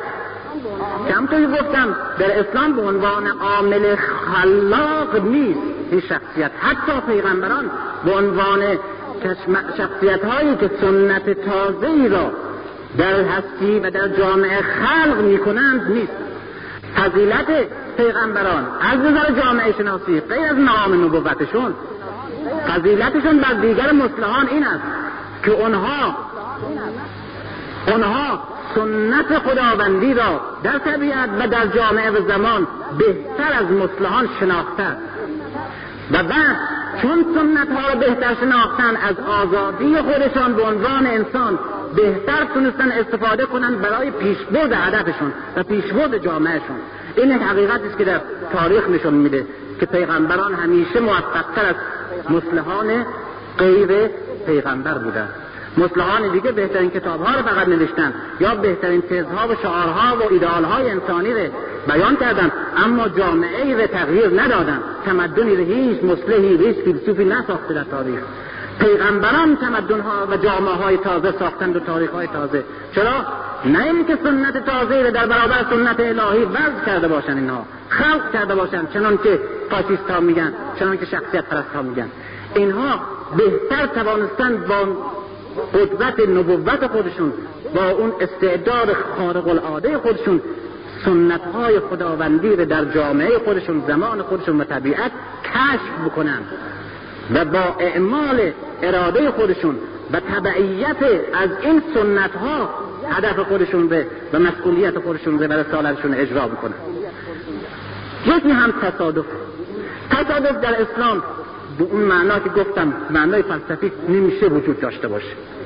برای اینکه خداوند اصولا و در همه امور دخالت مستقیم و مداوم داره و تصادف که علت منطقی نداره و هدف قایی نداره نمی‌تونه پدید بیاد در جامعه زندگی. و همچنین در طبیعت. اما یک نوع تصادف به یک معنای خاص وجود داره در سرنوشت بشر. به اینه که مثلا چنگیز در مغولستان که پدید میاد بر اساس قوانین و سنت های اجتماعی این رو کار میاد و قدرت بزرگی رو پدید میاره. اما شکست ایران از چنگیز یک تصادفه که ممکن بود پدید نیاد چنین جنگی. بنابراین به این شکل این تصادفات یا تصادفات جوی تصادفات طبیعی تصادفات این جنگ هایی که تصادفی پیش میاد اینها عواملی است که در سرنوشت بعضی از جامعه ها ممکن است موثر باشه.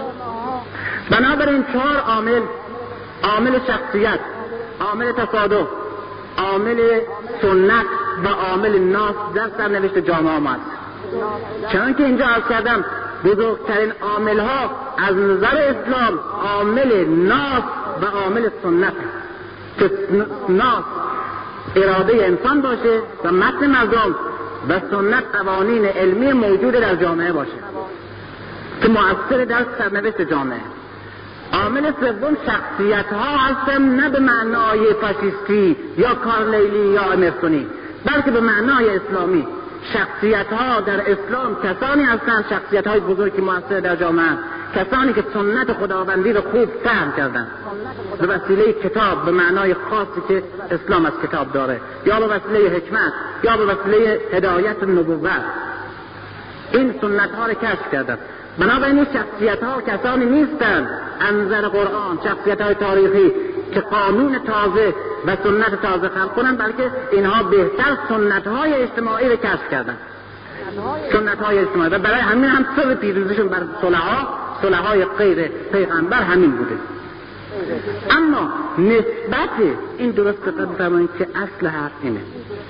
نسبت تأثیر هر یک از این چهار عامل در سرنوشت جامعه بستگی به وضع اون جامعه داره. در جامعه یک ناس یعنی توده مردم مثل مردم ترقی دارند در مرحله عالی و متعالی از تربیت و فرهنگ هستند شخصیت نقش ضعیفی داره. امروز در تمدنهای بزرگ می‌بینیم یک شخص کمتر می‌تونه روی سرنوشت جامعهش اثر اساسی و قطعی و ریشه‌ای بگذاره. تا در جامعه که به اون مرحله از تمدن نرسیده. در یک ایل رهبر این یک شخصیت بزرگی یک قبیله بیشتر می‌تونه اثر بگذاره در اون قبیلش تا در یک جامعه متمدن. بنابراین در هر جامعه در هر جنس و فرم خاصی از جامعه یکی از این چهار عامل سنت ناس شخصیت و تصادف ممکن است اثر بیشتری به نسبت اون سه عامل دیگه داشته باشه. در اسلام پیغمبر به عنوان یک شخصیتی که در جامعه و تاریخ اسلام مؤثر بوده در موقع حور می بر اساس تحلیل ترین ظلم تغيير بد. مصيرة نعم. في الظهور الصانع هناك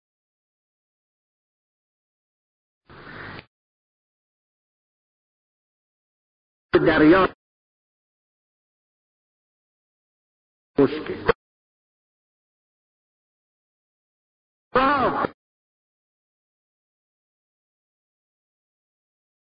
سایه با تاریخ.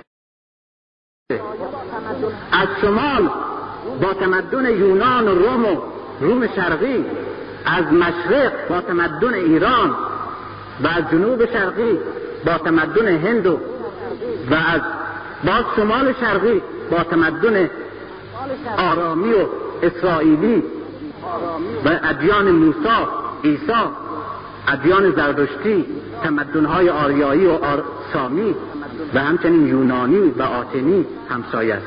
همه تمدنهای بزرگ قرن هفتم که پیغمبر اسلام ظهور می‌کنه اطراف به جزیره. اما وضع جغرافیایی خاص به جزیره.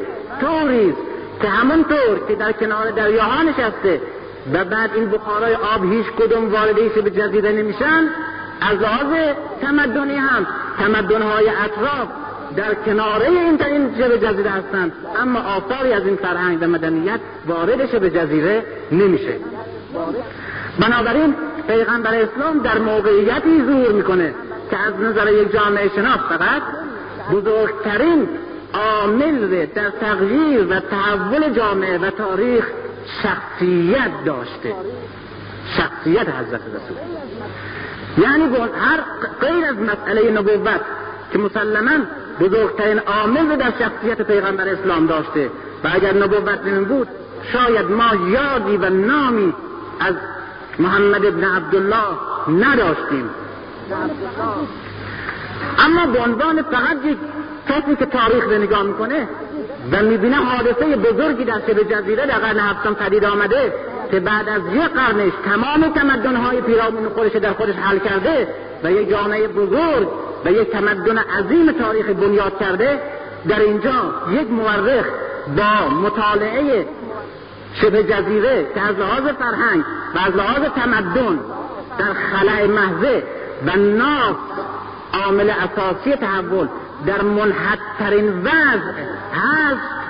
بنابراین ناچار تمام این آثار بزرگ تحول و تغییر و این اساسی ترین و بزرگترین حادثه تاریخ به قول تایمبی که اسلامه اینا همه رو منصوب به شخصیت محمد ابن عبدالله بکنید. ناچار. اما یک مطلب دیگه عرض کنم به اون کسی که آمده در این شبه جزیره که خلع محضه و در اونجا ناس ضعیفترین قدرت داره. و بنابراین شخصیت بزرگترین نقش در تحول و تغییر تمدن و تاریخ داشته این شخصیت وضع خاصی داره. چه وضع خاصی؟ چهار عامل بزرگ پنج عامل بزرگ انسان رو می‌سازه.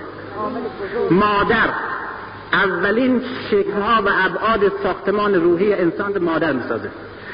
این میگن که بچهتون تا هفت سالگی بدین به ما بعد بگیرین. هر جا می‌خوان ببرین. تا آخر عمر یتویی خواهد بود.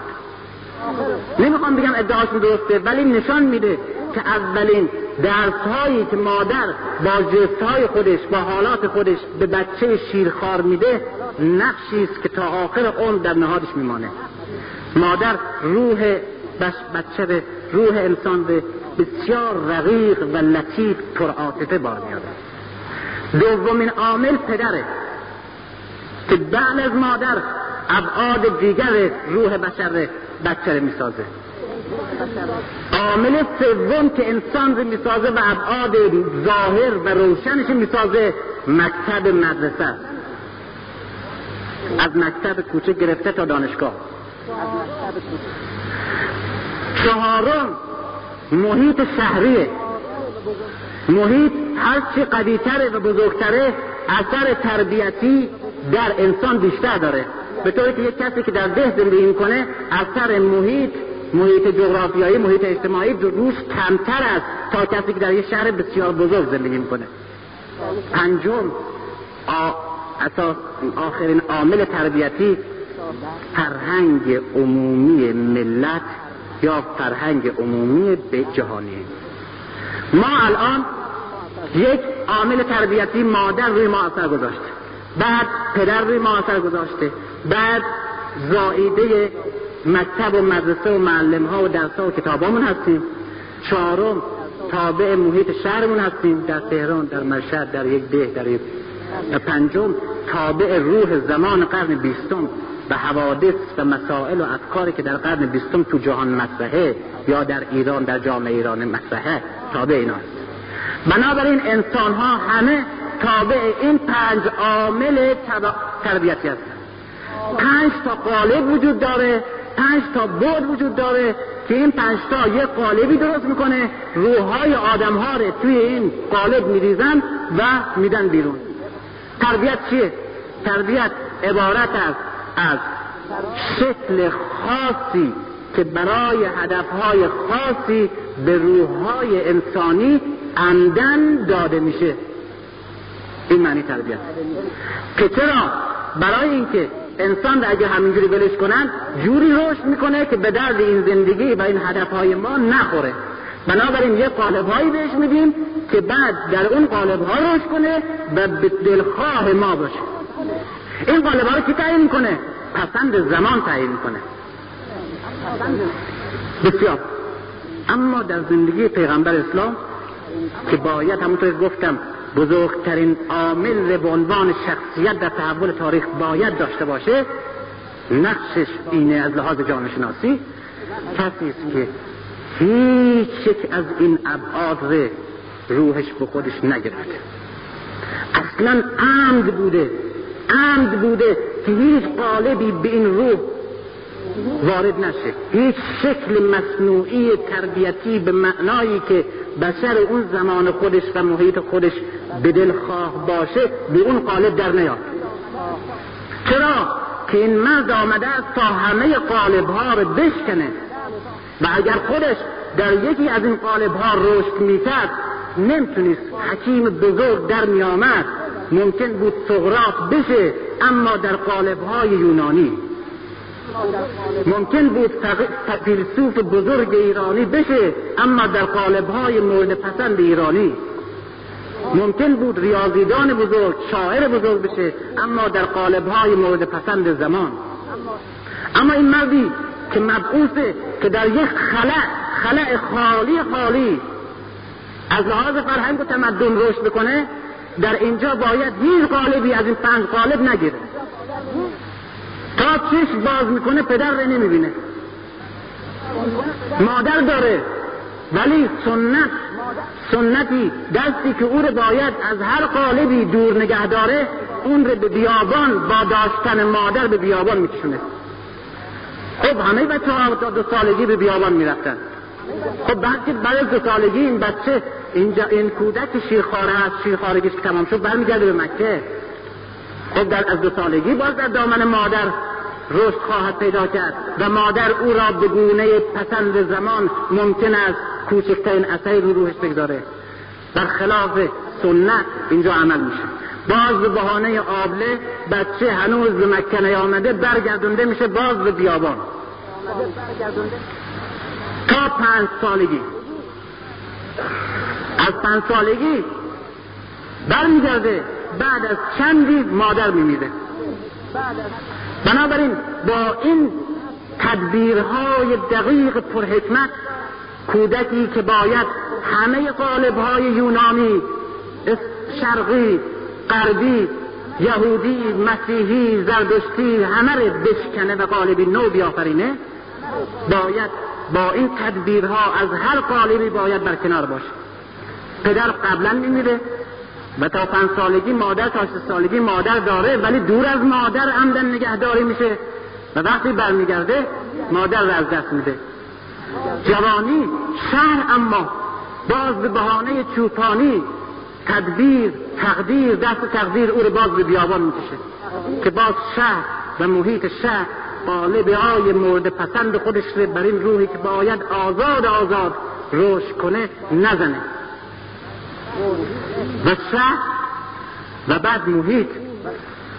محیط روح زمان روح جامعه ممکنه روش اثر بگذاره.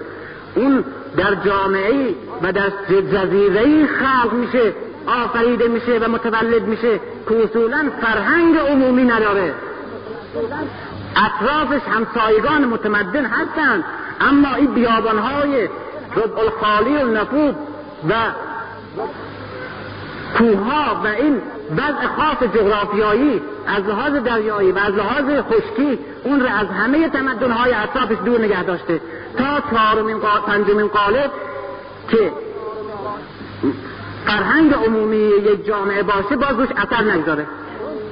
اما ممکن عامل چهارم مکتب امیز کسی که خط نمی‌نویسه کسی که کتاب نمی‌تونه بخونه نمی‌تونه تربیت مکتبی و قالب مدرسه‌ای قبول کنه.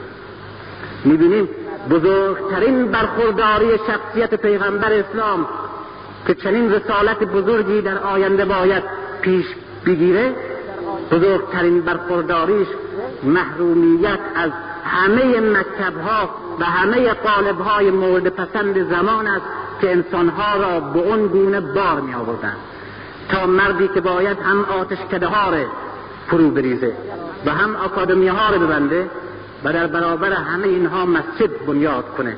به اون معنا. و مردی که باید همه قالب های نژادی و بومی و منطقه‌ای در هم بشکنه کسی است که خط یادش نمیدن تا تحت تأثیر مکتب ها و فلسفه ها قرار نگیره. پدرش رو قبلا ازش می‌گیرن تا ابعاد اولین اولین ابعاد روح در روحش ثبت نشه. مادر رو دور ازش نگاه میدارن تا محبت و نوازش های مادری روحی را که باید بی نهایت قاطع و تون و نیرومند باشه با نوازش های مادری لطافت بیش از حد که برای یک رهبر بزرگ جهانی شاید مفید نیست. روح این مرد که باید بی نهایت نیرومند باشه لطافت قزلی نگیره. و بعد در شبه جزیره خشکی متولد میشه که از فرهنگ عمومی که آخرین دستکاری و آخرین پرداخت اون انجام میده روی روح افراد. اون باز روحی که باید هیچ شکلی در روی بشریت از هیچ تمدن فرهنگ و مذهبی نگیره باز اون رو مطابق پسند زمان نکنه. چرا که تربیت چکار می‌کنه؟ تربیت از هر گونه رشدی که غیر از محدوده و شکل خاص مورد پسند ما هست جلوگیری می‌کنه. و نبوغ و رسالت و نبوت یک رشد غیر عادی و روحی که باید یک رسالت غیر عادی رو تحمل کنه و اون رو اجرا بکنه باید روحی باشه که از هر قالبی محروم باشه. و این محرومیت برای بزرگترین شخصیتی که بزرگترین نقش در بزرگترین حادثه تاریخ به قول تایندی بازی می‌کنه بزرگترین برخورداری محمد ابن عبدالله است. بسیار معذرت می‌خوام که وقت شما رو خیلی گرفتم.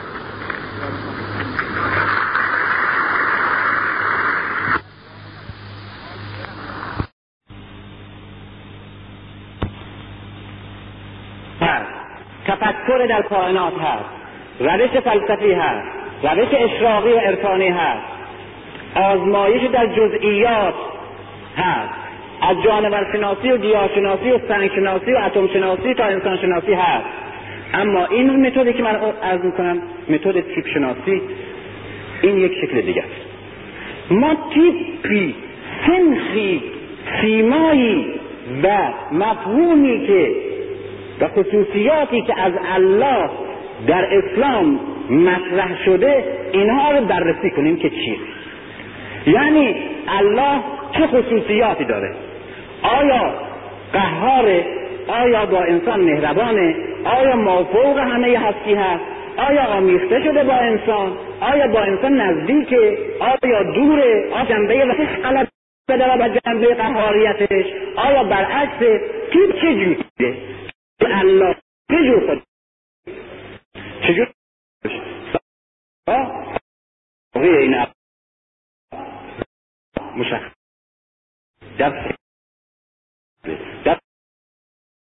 پیغمبر از اینجا خصوصیت الله. شناخت. در. بر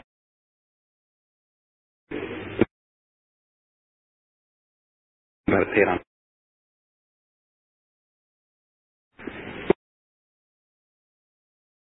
مختلف از گفتم. برای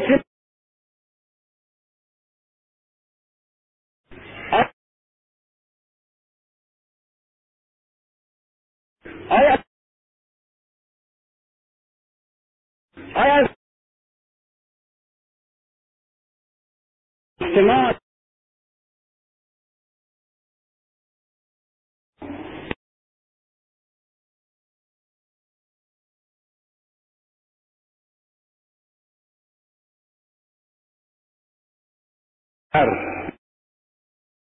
با شکست ها و به گردن بت بزرگ انداختن و مخالفت با بت زمان. موسا با فرعون در میفته. اولین ظهورش به صورت یک لباس چوپانی و عصای چوپانی و وارد شدن به دستگاه فرعون و اعلام مبارزه بین توحید و فرعونیت. عیسی با قدرت موجود در میفته. که قدرت روحانیت یهوده که پیوند داره با استعمار روم با اون در میفته. و حضرت رسول با ملع و با اشراف بردهداران و باغداران طائف و تاجران قریش در میفته. کیفیت این ظهورها بنابراین مطالعه اینها و مقایسه بین اینها به ما کمک می‌کنه در شناخت جهت اینها حقیقت روح اینها و پنجمین شناختن نمونه بارزی که کالای روشن و ممتازی که اینها به بشریت و به جامعه و به تاریخ عرضه کردن. یعنی گفتن اگر کسی این خدای ما رو بپرسته و به پیغمبری من معتقد بشه و بر این کتاب عمل کنه و به حرف من بکنه اینجور آدمی در میاد و اینجور انسانی باید ساخته بشه. هارون رو مقایسه می‌کنیم. در مذهب موسی. سنتول رو مقایسه می‌کنیم در مذهب عیسی. و علی رو مقایسه می‌کنیم. ابوذر رو مقایسه می‌کنیم. حسین ابن علی رو مقایسه می‌کنیم در مذهب اسلام. و پرورش یافتگان دیگر مذاهب رو مقایسه می‌کنیم. این شناخت. مثلا چی؟ چی جور مقایسه می‌کنیم؟ من جمله امشب به مناسبت حسین رو مثال می‌زنم که دنباله همین مثال خودم متد خودم. به عنوان پرورده مسخر مرد اسلام. یعنی اگه کس با برای بگرم و همچنین پرسته من معتبر انسان عملیش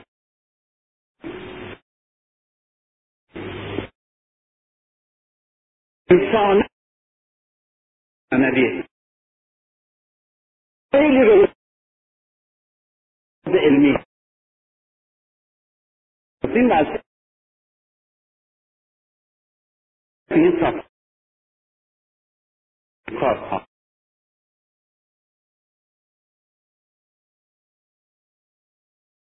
که همه تو کوچه ها به هم میریزند و فریاد که آی منو بکش تو زودتر منو بکش. این داغ این درد خدا پرستی عشق به خدا من دیگه طاقت ندارم. از بین برم من هیچی نیستم. من در جبم فقط خدا هست. یعنی من خودم نیستم. هی توجیه های اینجوری توجیه های اونجوری هی سوختن هی قرق شدن. یک نوع جنون معنوی و صوفیانه بنابراین اگر منصور حلاج در یک جامعه ای که شخصیت بزرگ برجستم هست و آتشی هم که در درونش میسوزه آتش عشق به خدا هست. اگر همه افراد جامعه به شکل منصور حلاج در بیان یا به شکل ابو علی سینا در بیان بدبختی اون جامعه فلاکت اون جامعه اما تصور بکنید اگر در یک مملکت چند تن حسین ابن علی می داشتیم هم زندگی داشتیم هم آزادی داشتیم هم فکر و علم داشتیم هم محبت داشتیم هم قدرت و سرسختی داشتیم و هم دشمن کوبی و دشمن شکنی داشتیم و هم عشق به خدا داشتیم. مرحمتون.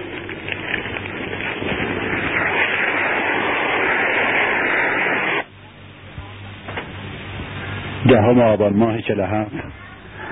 سخنرانی دانشمند